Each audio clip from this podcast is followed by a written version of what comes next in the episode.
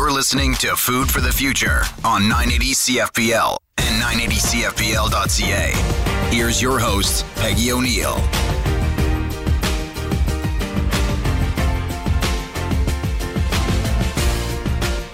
I'm Peggy O'Neill, home economist and host of Food for the Future. Today we return to the monthly series City Farming, addressing new ways to think about food in urban settings. This show will discuss managing food waste in the city and composting. It's my sincere pleasure to introduce to you Jay Stanford, Director of Climate Change, Environmental and Waste Management at the City of London. Welcome, Jay. Well, good morning, Peggy, and thanks for having me on your show this morning. Really, really happy to have you. Jay, there's a lot going on in many cities across Canada to help individuals manage waste. And what are some of the City of London's priorities? I think probably three big ones come to mind. Uh, we are going through a transition program with our recycling system in 2023, but it'll actually be paid for entirely by industry. Therefore, there might be some changes in the near future, but nothing to worry about. It'll all be good news. And in fact, over years, we like to think that more materials will be added to the program. A couple other big projects that we're looking at the expansion to our landfill site. We're going through a very comprehensive uh, environmental assessment process uh, under the Environmental Assessment Act. It's a provincial leg- piece of legislation. And Peggy, the thing that we're talking about today, tackling food waste is a high priority for the City of London. Great. So lots of opportunity and potential innovation there, which is really good news. And certainly food waste. It's something that wears on my mind, and we're starting to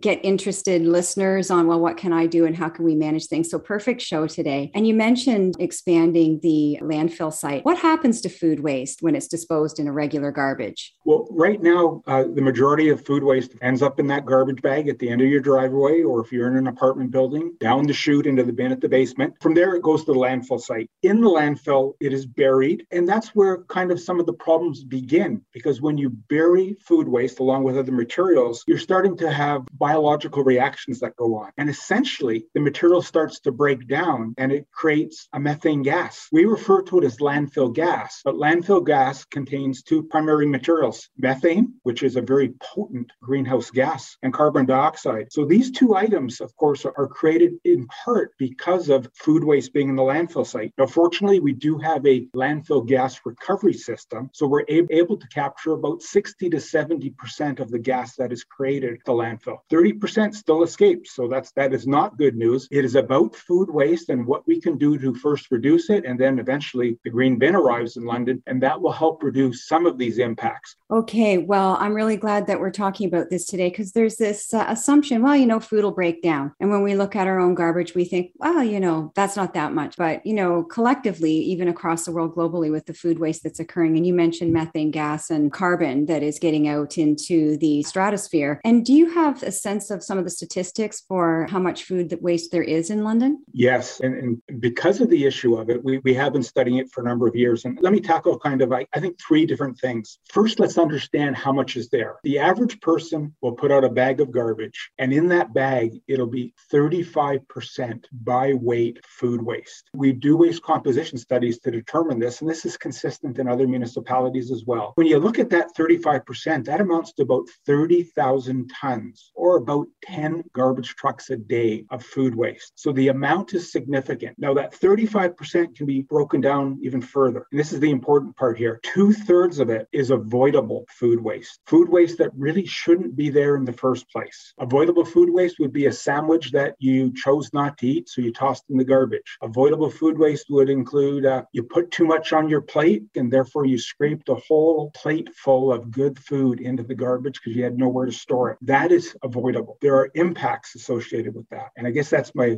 point number two. When you look at the food system, we grow food. Of course, that takes water and energy. Of course, you have to transport food to communities. Food is then through the distribution system in an urban or rural setting. And then, of course, there's the food waste we just talked about. Each one of those activities uses energy, energy in the form quite often of fossil fuel. So our food system is contributing to the greenhouse gas problem, which of course is our climate change problem. And the numbers are astronomical. Anywhere between about 23% and upwards of 33% of greenhouse gases in the world come from our food system. When you waste food, you're wasting all of that energy. And it's a, a major cause climate change. Now, right here in London, so those were statistics for the world, but right here in London, if we look at that food and say to ourselves, what's the value of that? What are we placing in the garbage bag? Well, it turns out that the average household each year throws out between 450 and 600 dollars of avoidable food. Never on purpose, I don't think, anyways. But when you start looking at the statistics and you say across London, what does that actually mean? Well, somewhere between 80 and 100 million dollars per year of food is wasted. And that's the value of the food in the garbage bag sent off to a landfill site. So that to me is something that we really first have to shake our heads about, but then say, hey,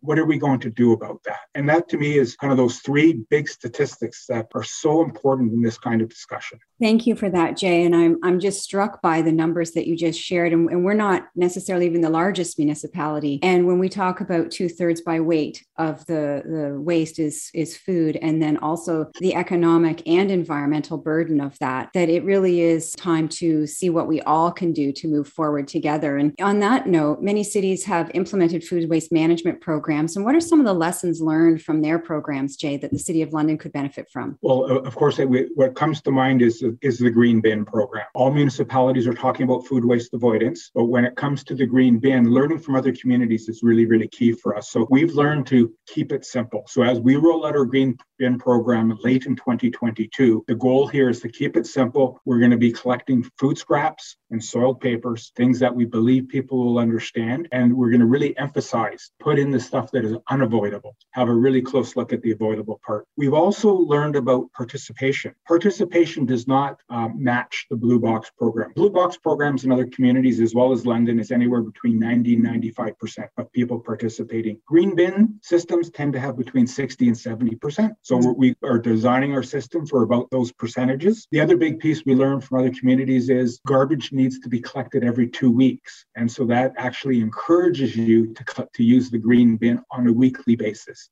And why can we do this every two weeks? let's face it, the smelly stuff, the food primarily, would go out on a weekly basis. So that's what encourages people to participate in the program. And I think the other thing we've learned from communities, no matter how good you are at using the green bin on those hot, hot days, yes, there's going to be some odors. Things are, are not always going to be perfect, but we've also learned that many, many people just love programs like this and, and they manage to endure those minor inconveniences. And I think as long as we keep that North Star really clear, the reducing the environmental and the economic burden and just therefore contributing to the community in that way and to some extent the planet and humankind because we're doing our part from our small homes. And I think another factor, Jay, and you touched on it a little bit earlier, is one of the most efficient ways to avoid food waste going into the garbage is to not waste it in the first place. So, what are some of your thoughts on this? And this has to be the number one priority. Myself and others here at the city, we hear from Londoners they really want the green bin program. Many of them do. But we can't have that as a system that just collects the avoidable food waste and you feel satisfied. No, you've got to look at that food waste and, you, and why it's created. It's surprising, Peggy, uh, the simple things that uh, can be undertaken that will reduce food waste, just like better planning of your meals. It's amazing what that contributes. The other one that uh, we often hear from people is that I, I didn't have a, a reusable container to store something. So all that means is make that part of your kitchen items. Make sure you've got a lot of reusable containers so that half-eaten meal can be put in the container and eaten the next day. The other thing that people often get confused on is how quickly perishable items do turn on you very quickly. So you've got to manage them correctly. And one of the best ways to do that is make sure you eat them first. Whatever it might be, and they're opened up and you've uh, cut into them, make sure you continue to eat that over the next couple days. Don't wait too long because definitely a week later, they will not be what you thought they were. And what happens then? You toss them out, unfortunately. And the other one I think is, is so key is the amount of food people put on their plates. Portion control. It's good for your health. And let's face it, it helps to reduce food waste. And if you need a little more, get it after. But you'd be surprised if you put the right amount on your plate that you're not going to the bin after and scraping away that food. Those are, I think, are really some of the real simple items you can do. And we all have to be grateful for those that have easy access to food because um, many do not too. So treasure that food you have. Show it some respect and some love, I guess, is a good way of looking at it. Show our food some respect and love. I'm going to remember that. And those are great tips, Jay. And I think that integrating those tips with the uh, green bin is sometimes, you know, we throw the food away, it's in the garbage, garbage goes. But we have a bin and we can see, oh my goodness, the cumulative amount of food waste over a week. It's it's not gone in an individual garbage bag. It's there that you can see in your green bin. It's educational and you can start to see what types of food you're throwing away all the time. So then you can start to put a specific strategy in place, whether it's the meats, as you said, or sometimes fruits and vegetables. So could we uh, find specific strategies to manage things? So the green bin can be educational as well and help us with that reduction in food waste. But those are all really, really great tips. Thank you, Jay. After the break, we'll talk about composting and London's Green Bin program with Jay Stanford, Director of Climate Change, Environment, and Waste Management at the City of London. This is Food for the Future, and I'm your host, Peggy O'Neill, home economist. Welcome back to Food for the Future on 980 CFPL and 980CFPL.ca. Here's your host, Peggy O'Neill.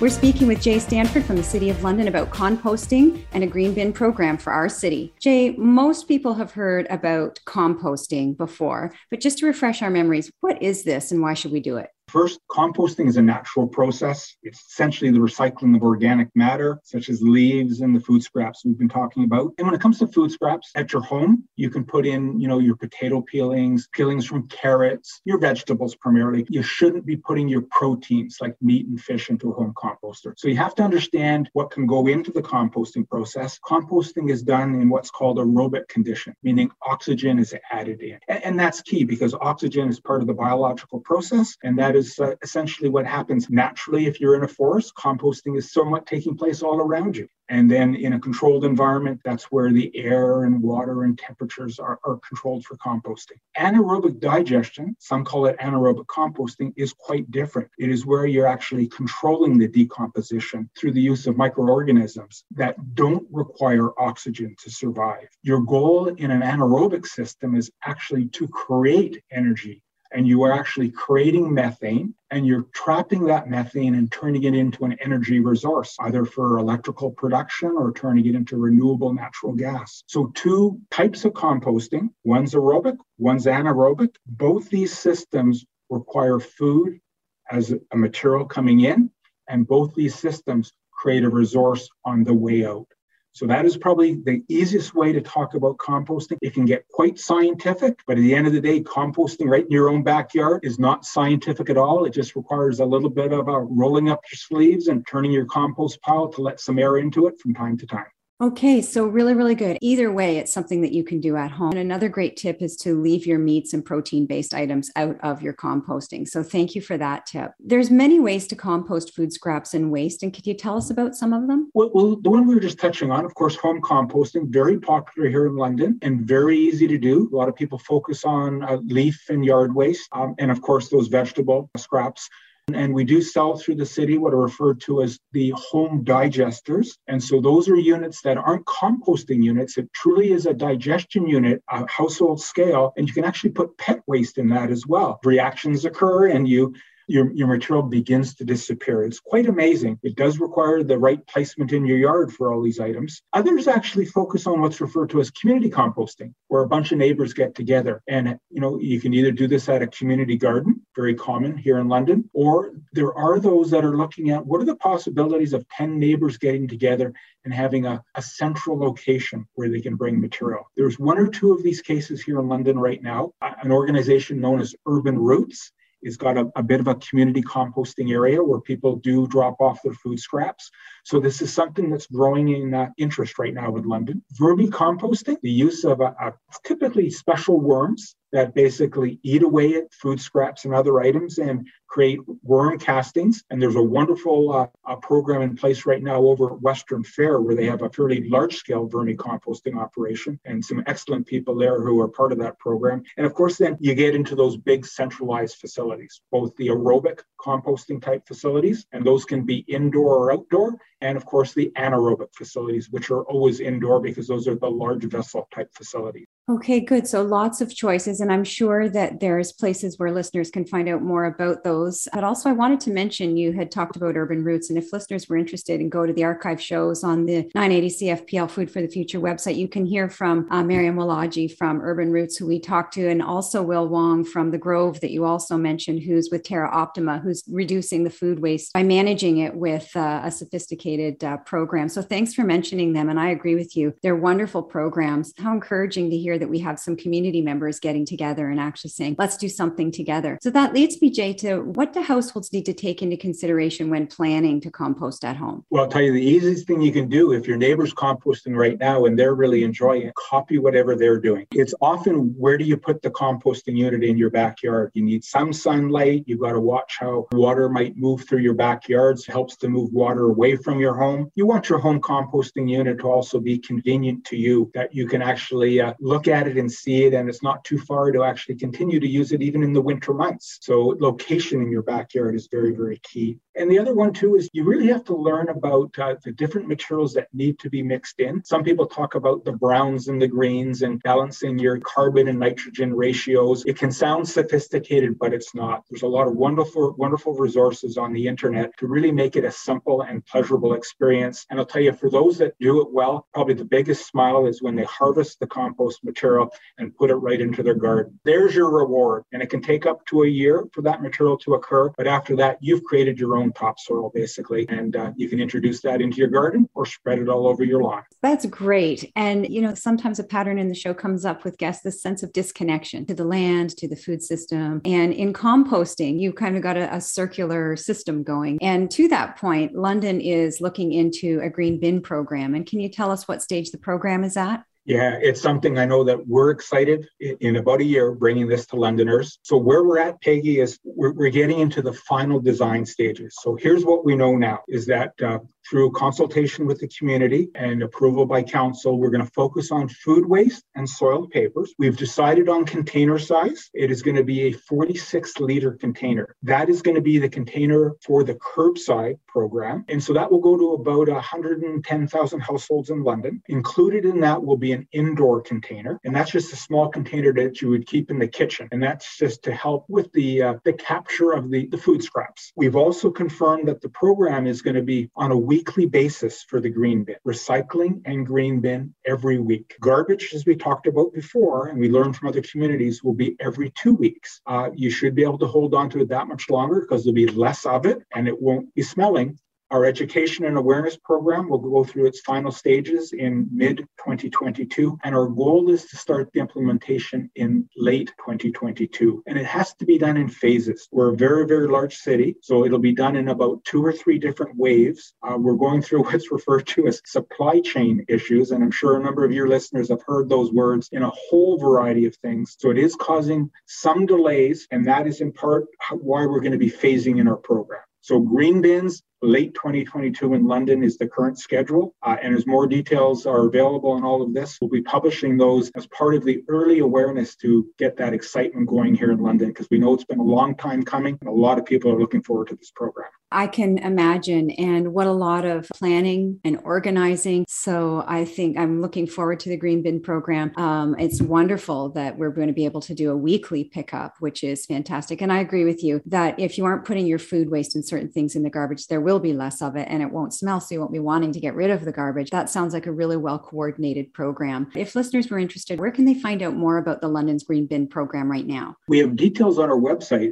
Probably the easiest way to get there is just go to london.ca and use the search tool. Type in Green Bin and it will take you to the website that we'll be updating with further information as this program goes forward. So it's a great place to know and go and find out what's happening now and stay tuned as things progress and evolve. What do we need from residents in order to have a successful program? Without them, we cannot have a successful program. and this is why we've taken some time to design it based on others and, of course, input from Londoners. The most important part for householders will be to put in the right materials. There will be a list of what can go in because if wrong materials are put in, it can actually contaminate the compost product or harm the digestion process. It's got to be the right materials. And in that old phrase, when in doubt, leave it out. I guess there's two more, Peggy. It's the commitment. It will take some getting used to, no doubt about it. I'm, I'm really looking for that sort of environmental commitment from people. We know we'll get it from some. It's going to be the group in the middle. They're going to have to realize that it takes a little bit of time and effort to do the right thing. And then I guess, as we talked about smiling when you create your own compost at home, you will definitely smile when you put out less garbage. It'll be an important contribution contribution to reducing the amount of waste produced, no doubt about it. But more importantly, it'll be that climate change element. We're doing our part here again from a climate change perspective tackling that food waste system. So I think those are probably the three big things that we hope to make sure Londoners really understand as they begin to uh, absorb the requirements of the program and then finally get started on the program. I can't uh, help but be, you know, grateful that we've kind of ended where we started. And in this city alone, there's a significant amount of food waste. We can move the dial on that together. We're, we're contributing to things that are important on the planet today. So thank you very, very much for that, Jay. Is there a final message you'd like to share with listeners about managing food waste, composting, or the London Green Bin program? It starts with food waste avoidance. Let's get a good handle on that through most of 2022. Therefore, when the green bin finally arrives, you're only putting in the unavoidable part. That balance of both managing food waste avoidance and the green bin, I'll tell you, it's going to help your pocketbook and it's going to help, of course, the environment. What a great way to end the program, Peggy. Right. And a lot of incentives, a, a great new year to look forward to on, on many fronts. So thank you, Jay, for everything you and the entire team at the city are doing uh, I learned a lot, and I'm definitely going to do my part to help manage food waste. And thank you very much for sharing your expertise today. And thank you so much for having me on. Wonderful. Today on Food for the Future, we've been speaking with Jay Stanford, Director of Climate Change, Environment, and Waste Management at the City of London. Each week, we leave you with something to talk about and something to do. Something to talk about? What one thing could your household do to avoid food waste? Something to do? Go ahead and implement the food waste strategy that you've just been talking about. Next week on the show, we return to the series Back to the Future. We'll discuss the organic farming and standards with Carolyn Young, Executive Director of the Organic Council of Ontario. I'm your host, Peggy O'Neill, home economist, and you've been listening to the weekly show, Food for the Future. Thank you to our platinum level sponsors, Burnbrae Farms, Eggs for Life, and the Middlesex London Food Policy Council. Food for the Future with Peggy O'Neill airs every Saturday at 8:30 on 980 CFPL and 980CFPL.ca.